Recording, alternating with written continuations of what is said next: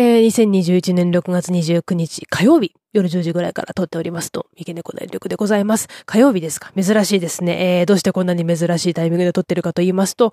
本当は前の日曜日に収録ができてるはずだったんです。はずだったんですけども、えー、っとですね、録音ソフトの調子が悪かったと言いましょうか。私の知識が全然足りてなかったと言いましょうか。あの、私、波形編集ソフトで、あの、オーダーシティっていう、あの、よく知られたフリーソフトを使っていて、で、パソコンに、えっ、ー、と、録音用マイクを USB、えー、な、なんだこれは、2.0だっけ ?3.0 だっけまあ、よ、よ、一番よく見る USB 端子ですね。で、録音用マイクをつなぎ、もう片方では、録音した音を聞いて確かめるために USB-C で、えっ、ー、と、マイク付きイヤホンをつないで、録音したものを確かめながら収録してるんですけど、どうも波形編集ソフトの方が、録音用のちゃんとしたマイクではなくて、音を聞くように繋いでたイヤホンマイクの方の音を拾っていたらしく、まあ、性能はね、録音用マイクよりもイヤホンマイク落ちますから、すんごいノイズ拾ってて、あ、ウェブ会議の時こんなにノイズ拾ってるんやと思った ことではありましたけれども、まあ、数十分喋った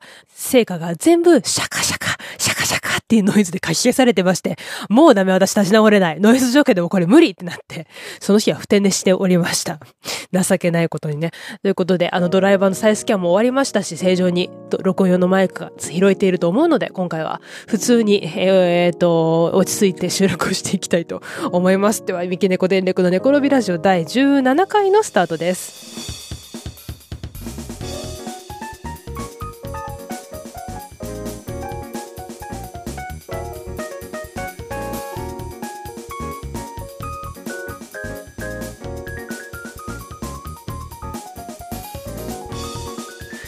Spotify、アンカーをはじめ各種配信プラットフォームでお聞きの皆様おはようございます。こんにちは、こんばんは。ラジオネーム三毛猫電力と申します。この番組は TBS ラジオアフターシックスジャンクション通称アトロクのリスナーにして駆け出しポッドキャスターの私三毛猫電力が前の週のアトロクのまともに聞けたコーナーについてだけその感想を喋ったり喋らなかったり、えー、また自分が最近触れたカルチャーについてその進捗を報告したりしなかったりする番組です。ということで、今回はアトロクの振り返りありません。まあ、聞けてはいるんですけども、まとめる時間が全然取れてないんですけど、まあ、全く全然聞けてなかった頃から比べれば進歩してます。だいぶ自分のあの時間の使い方が下手っぴからちょっと下手ぐらいに上達しました。はい。ということで今回はあの1年越しにずっと行きたかった展覧会に行けたのでそのレポートをしてみたいと思います。えー、皆さん仏像はお好きでしょうか？私は結構好きですあの仏像が好きなんですっていうことをねうかつに人に言いますと歴女ですねなんて適当なことを言われるので あんまり言わないようにしてるんですけどいや歴女っていう言い回しも古いなみたいなね感じですけれども私は完全に伊藤聖光氏と三浦淳氏の見物記という本から入っております。しかも小学生ぐらいの頃からですね。はい。見物記見るに仏に、まあ、記述の記日記の記なので仏様を、まあ、あの純粋に拝観するあの拝みに行くということと合わせてその仏様を見て、まあ、観察していろいろあれこれ想像を巡らして2人でおしゃべりするというのが見物記のあの面白さでもあるんですけれどもそういうなんでしょうね。信仰の対象でありつつもじっくり見て想像や妄想を巡らす楽しい興味深い対象として私も仏道長らく親しんできております。今回は奈良県桜井市の少林寺。聖に林に寺と書いて少林寺ですね。から東京にわざわざお出ましになっています、国宝十一面観音像にまつわる展覧会の様子をご報告していきます。それでは始めましょう。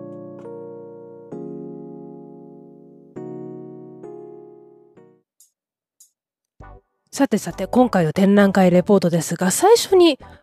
国宝少林寺11面観の三輪山信仰の御仏と言います。この展覧会のあらましと言いますか、私が行った日のこととか、展覧会の概要をさっくり最初にご紹介した後、私が思うこの展覧会の面白さ見どころを2つご紹介していきます。ということで、この特別展、国宝勝利に11面間の三輪山信仰の御仏という特別展ですが、私冒頭で1年越しに見に行きたかったとちらっと言いました。これ2020年のうちから始まっている予定だったんですが、新型コロナウイルスの流行の状況もあって、一旦見送くりと言いますか、ちょっと展覧会をどうしようかということで延期という形になっていました。で、えー、延期の期間を経て2021年6月22日から東京国立博物館を会場に始まっております。で、東京国立博物館での展示が6月22日火曜日から9月12日日曜日まで、割と長めですね、行っております。日時指定制チケットを購入して入る形式になってまして、えっと、何、何タームかに展示期間が分かれていて、そのタームごとに、えー、チケットの販売期間を設けて、まあ、順繰りに販売していく形になってますので、もうチケットを販売したそばから全期間売り切れるなんてことはありませんので、ご自分の見に行きたい時期に合わせてチケットを買い求めることができます。で、東京会場での展示が終わりましたら、今度は年が明けで2022年2月の2日から3月27日まで、ちょっと東京より短いですが、奈良国立博物館東新館を会場にまた、えー、展示が行われるんだそうです。ということで、関西圏の方も奈良会場行かれるチャンス、もしかしたらあると、あるかなと思います。さて、私が行きましたのは東京国立博物館東京会場でして、6月25日の金曜日の真昼間に行ってまいりました。いや、暑かったなすごく、あの、晴れててとっても暑い日でございました。外で並ばなくてよかったのがせめてもの、まあ幸いでございましたね。この日は、あの、この展覧会のために有給休暇わざわざ取って行きました。で、会場となっているのが本館と言います。東京国立博物館正面玄関入って一番正面にドーンとそびえております。まあ日本館とも言いますけれども、その特別個室という部屋でして、えー、東博の本館、玄関正面入ってすぐに大きな階段があるんですけれども、結構幅の広い。そのちょうど後ろ側にあるのが特別個室でして、コインロッカーも近いので、荷物預けるのには結構いいロケーションですね。で、えー、特別ご室そんなに大きな展示室ではないので、この11面観音展、まあ、三輪山信仰の御仏展も、そこまで点数がめちゃくちゃ多くて、もう出てくる頃にはヘトヘトとかではないです。結構サクッと見られる。仏像を見るの初めてだよ。博物館に仏像を拝観しに行くのは初めてだけど、どんな感じなんだろうって気になり始めた仏像鑑賞、なんでしょう、スターター、ビギナーの方には結構おすすめできる展覧会なんじゃないかなって思います。で、またこの展覧会、仏像に関する細かい知識がまだそんなにないよという方でも、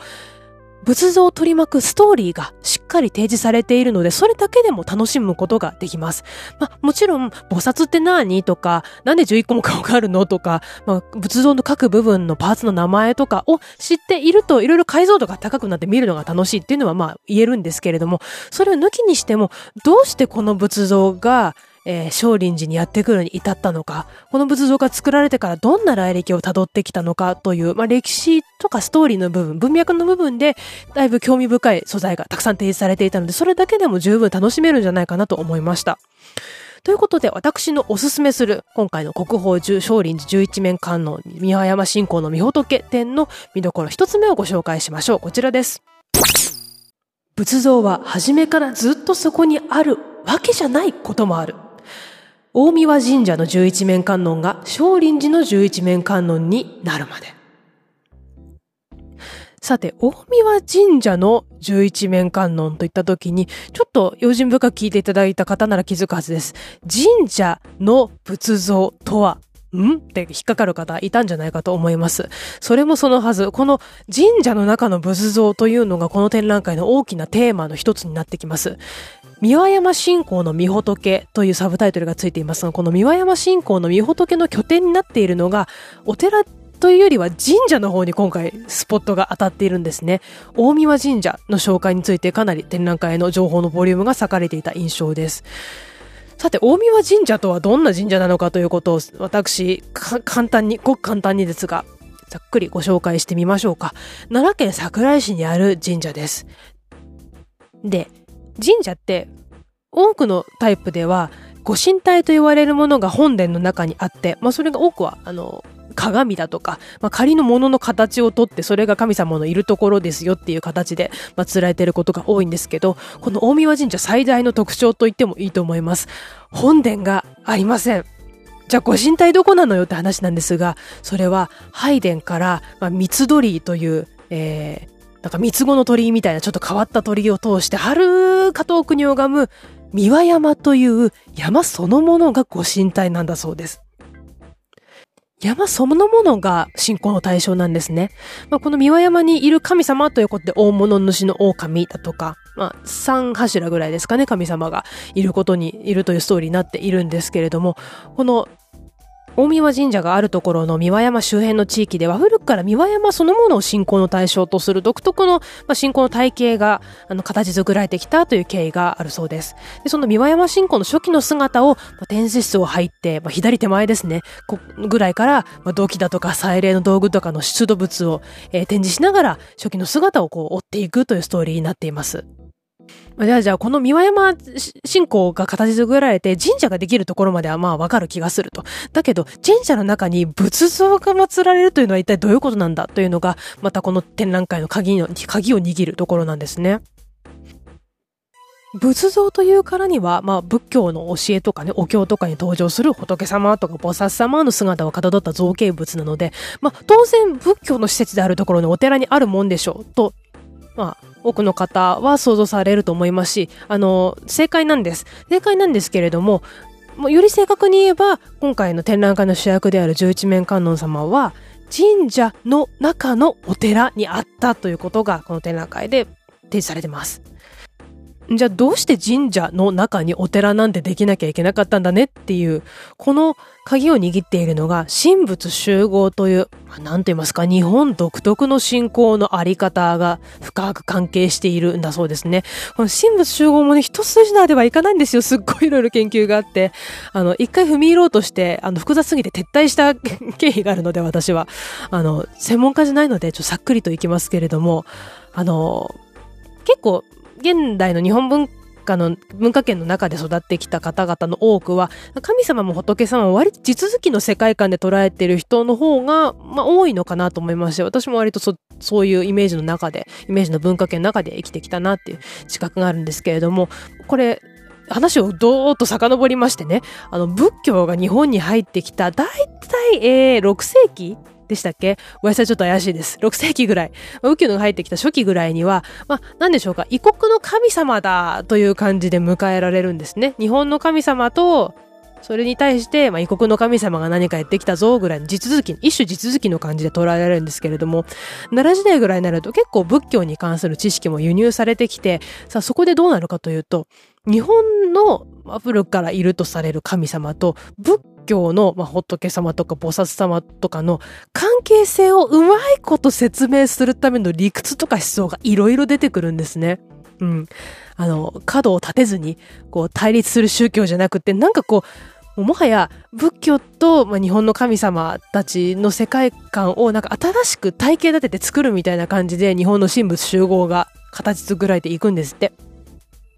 例えば日本の神様も仏教の守護神なんじゃないかねという説が出てきたり、あと仏教のお坊さんたちの間から日本の神様に守ってもらいながら仏の道は道を極めるっていうのはありなんじゃないっていう考えが出てきたりとかしまして、そういうふうにだんだんとこう日本の神様の方と仏教の方がこうゆるーく接続していく、融合していく過程なんですね奈良時代っていうのが。そういう流れの中で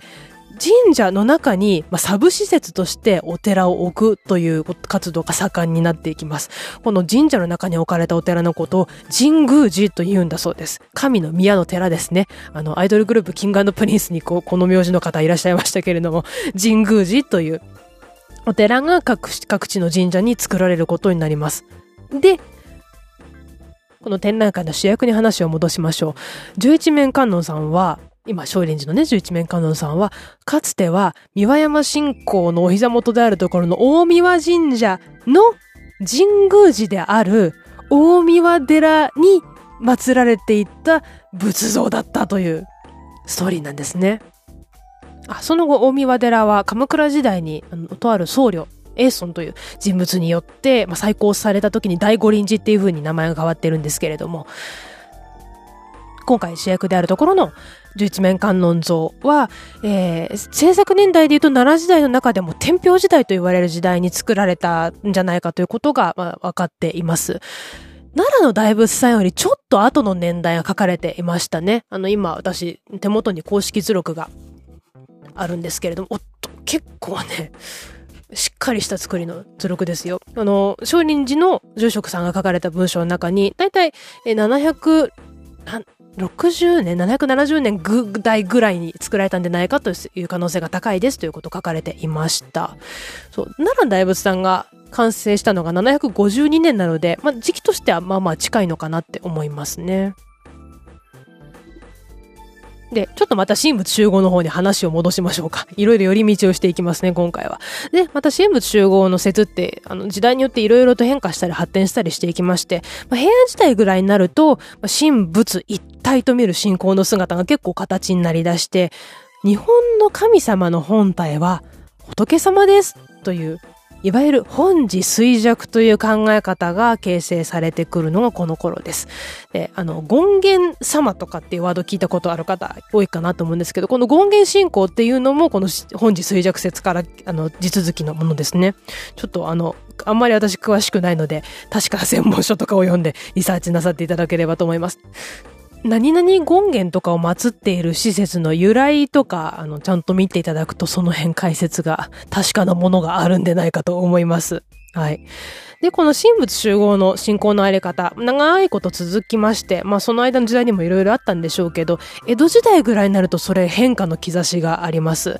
なんかね、えっ、ー、と、仏様と神様の融合をね、ちょっと批判する理論が儒教の側からとかかな出てきたり、あと宮中の儀礼を昔のスタイルに戻しましょうってなった時に、仏教の要素がなんかあるのは良くないんじゃないの？なんて、あの、説が学者の間から上がったりとかしまして、そういう動きとちょっと地続きということもありまして、明治時代にその動きが決定的になるんですね。ここから大見和寺、まずひいては五大五輪寺の十一面観音だったのに、どうして少林寺の十一面観音になったのかって、この、この経緯が明治時代に関わってくるんですね。え明治期、明治維新の頃、えー、いわゆる神仏分離の動きがありました。まあ、これは、あの、明治政府が神道、日本の神様の宗教を、えー、オフィシャルの国オフィシャルの宗教として採用するにあたり、いやいや、神道と仏教が混然一体となっている今のスタイルではまずいので、はっきり区別をしなさいと。神社の敷地内にお寺があるとかはいけませんというふうに、神仏判然令と言われる1868年慶応4年の法令で、全国に通達をしましたと。その動きもあり、えーこの大三輪神社の中の第五輪寺にあった十一面観音さんも、まあ、これはせん方ないということで、神社の中のお寺にはいられず、まあ、普通のこう専門のお寺ですね、仏教専門のお寺の少林寺にお引越しをすることになったという経緯なんですね。ということで、奈良時代に作られた仏像とは言っても、現在に伝わってくるまでにいろいろな時代の変化とか思想の変化にさらされてきますし、それに居所が変わっちゃうってことも仏像結構あります。例えば、えー、源平の戦いで焼き討ちにされましたとか、純粋にお寺のちょっと火事で焼けてしまいましたとか、あとは明治時代の神仏分離の時に、に泣く泣く元いた神社を出なくてはいけませんでした、みたいな、やむにやまれない理由が結構後の時代に起こるってあるんですよね。そういうこう仏像それぞれの長長い年代を経てきているからこその、まあ歴史のいろいろな局面に左右されるストーリーというのを今回、11面観音展では感じ取ることができるんじゃないかなと思います。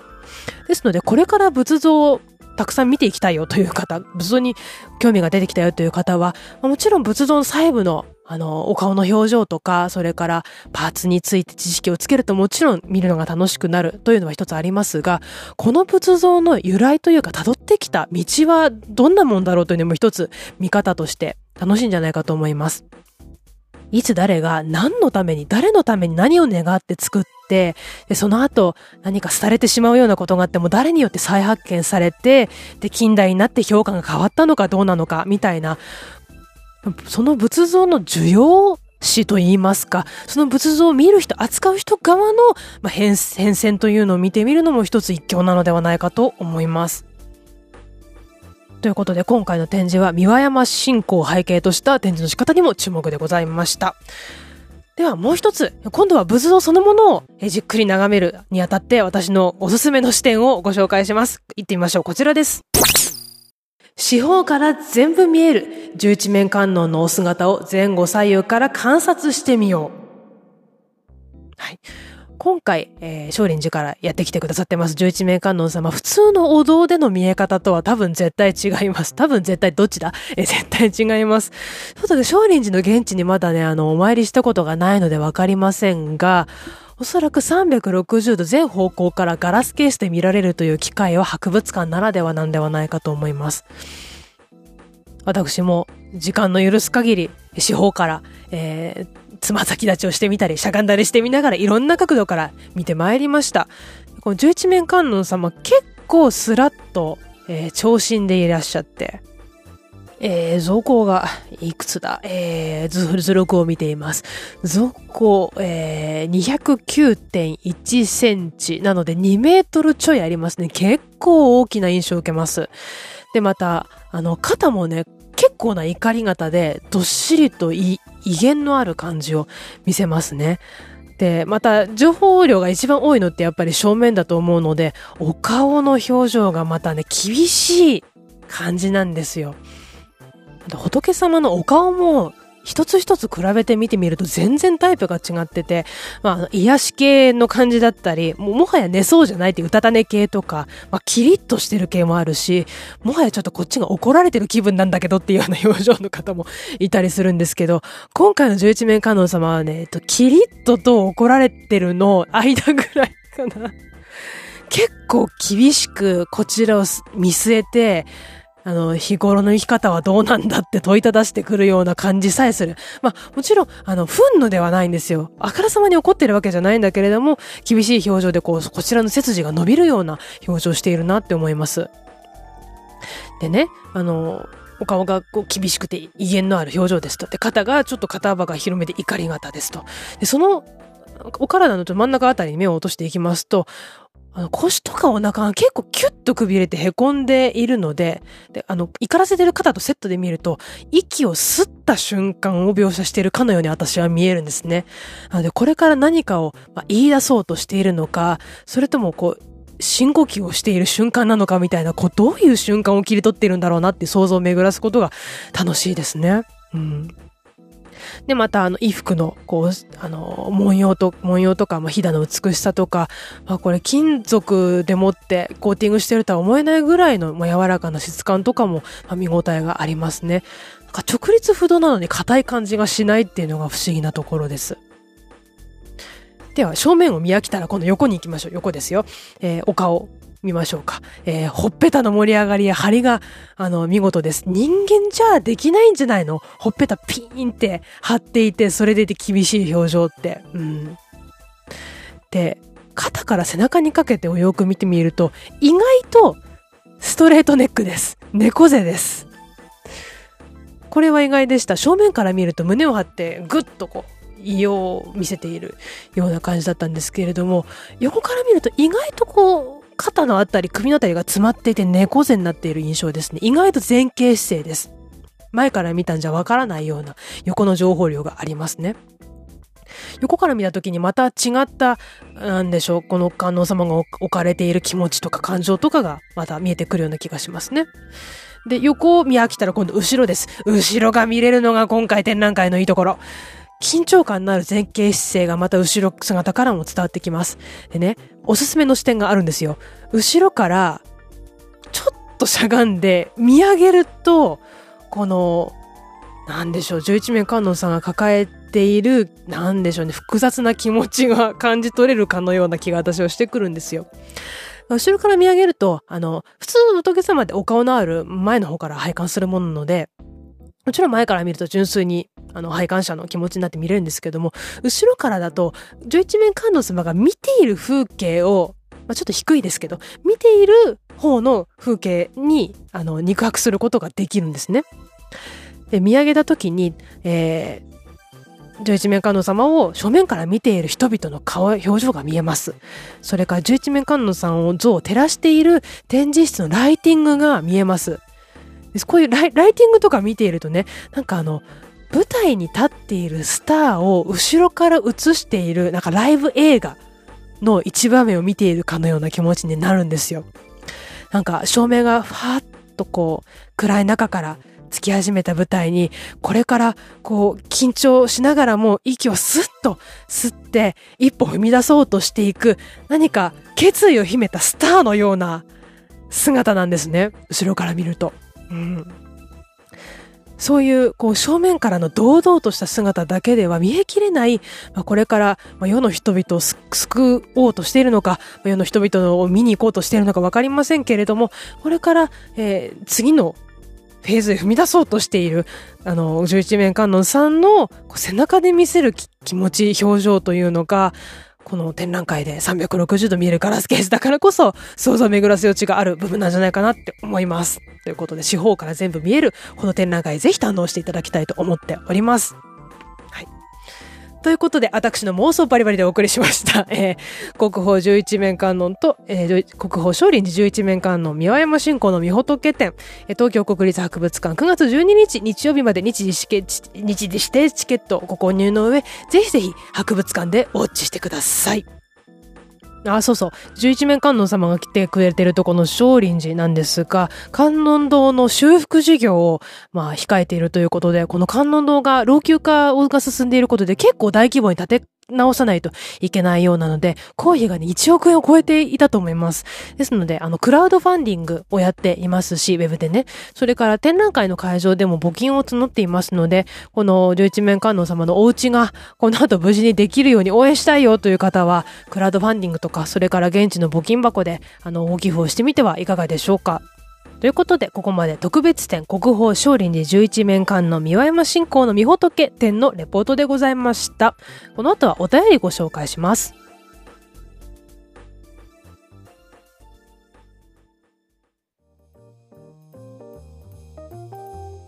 はい、えー、お便りコーナーでございます。別冊アフターシックスジャンクションのポッドキャストで紹介されて以来、結構ドドッとお便りをいただいて、おお、お便りラッシュと喜んでいたんですが、あの、皆さんそろそろ冷静になりましたね、という これはこれで安心できて穏やかで大変良いことです。皆さんいつものテンションで聞いていただけると、まあ、大変ありがたいですね。えー、今回までの間でいついただいておりますのでご紹介します。ラジオネーム NSTRD さんです。いつもありがとうございます。ちょいちょいツイッターでリプライで感想いただいたりしてます。メッセージですね。三毛猫電力さん、初めてメールします。私はラジオネーム NSTRD と申します。知識の多さとよどみのないトークにいつもすごいなと思いながら聞いています。ありがとうございます。さて、自分はポッドキャストを始めているのですが、ずば抜けた得意分野があるわけでなく、更新をするにも話すネタを考えるのがなかなか大変です。しかしアウトプットについてのトークで2番煎じでも他人のコピーにはならないと思うのでやった方がいいというコメントが私には響いたのでした。ポッドキャストの更新自分も頑張ろうかなと思いました。次回の配信も楽しみにしています。それでは。あらありがたい。ありがとうございます。そう前回のねあのー、お便り読んでた時にそうそう自分が C かとかいろいろ書き物をする時にこの気持ちとかこの内容は他の人がやってくれてるから私が書くまでもないんじゃないかとか思っちゃうけどっていう文脈で言ったことですね。うん、なんかもうアウトプットに関してはそんなことばっかりじゃないですかネット社会だし、ね、自分よりすごい人とかが自分と同じ分野でバンバン出てきちゃうんだから。でもそれでもここにはアトロクリスナーというコミュニティがあったり、ポッドキャスター仲間というコミュニティがあったりするんだから、そういう人たちの間でまずは、あ、身近にこんなキラリと光るものを持った人がいるなっていうところでも誰かの心をね支えていたり誰かの心に一つ何か彩りを添えているんじゃないでしょうかと思うわけですよ。でねあの NSTRD さんのポッドキャストね全部聞いてみました。もうあのこんなに熱い気持ちでやっていらっしゃるならどんなもんだろうと思ったんですけど、あの、面白いですね。STRD さんのポッドキャスト。あのね、ラジオへの愛情がすごく伝わってきますし、一つ一つこう迷いながら言葉を置いていかれる感じではあっても、その一個一個にすごく重みがあって、この人本当に茨城放送が好きなんだなっていうのがすごい伝わってくる。茨城放送とそれからアフターシックスジャンクションとかですごく好きなんだなっていうのが伝わってきますね。特にね、あの、茨城放送の名物番組を紹介してる回はね、皆さんおすすめです。あの、地域地域のローカル局にこんなにクレイジーな番組があるんだっていうのが、もうね、危険な笑いを誘発されるレベルで面白いんですけれども、またね、NHR2 さんがね、狙っていない、とつとつとした語り口でそれを紹介しているのがまたいいんですよ。ええ。なので私もうっかりラジコプレミアム入っちゃおうかしらっていう気持ちに なりましたね。その、ラジコプレミアムに実際に入って、いろんな地域のラジオをリアルタイムで聞いてる方の、まあ、生の証言を聞く、聞けるっていう点でも NSTRE さんのポッドキャスト結構いいコンテンツというか貴重だなと思うので、これからもあのご無理のないペースで更新楽しみにしております。一リスナーとして本当にありがとうございます。皆さん NSTRD ラジオ、ラジオトークで配信中ですので、番組の概要欄に、えー、トップページかな貼っておきますので、ぜひぜひ、えー、チェックしてみてください。それでは今回のお便り紹介はここまでです。この後はエンディングです。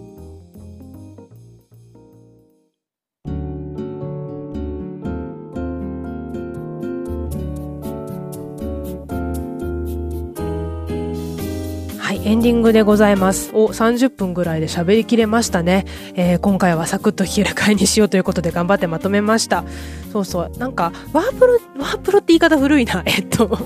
パソコンで、なんかあのメモ帳とかワードでいつもバーって書いてるんですけど、手書きだと、あの手書きって基本めんどくさいじゃないですか。まあ書くの楽しいですけど、ノートに書いているとね、やっぱり見開きのページに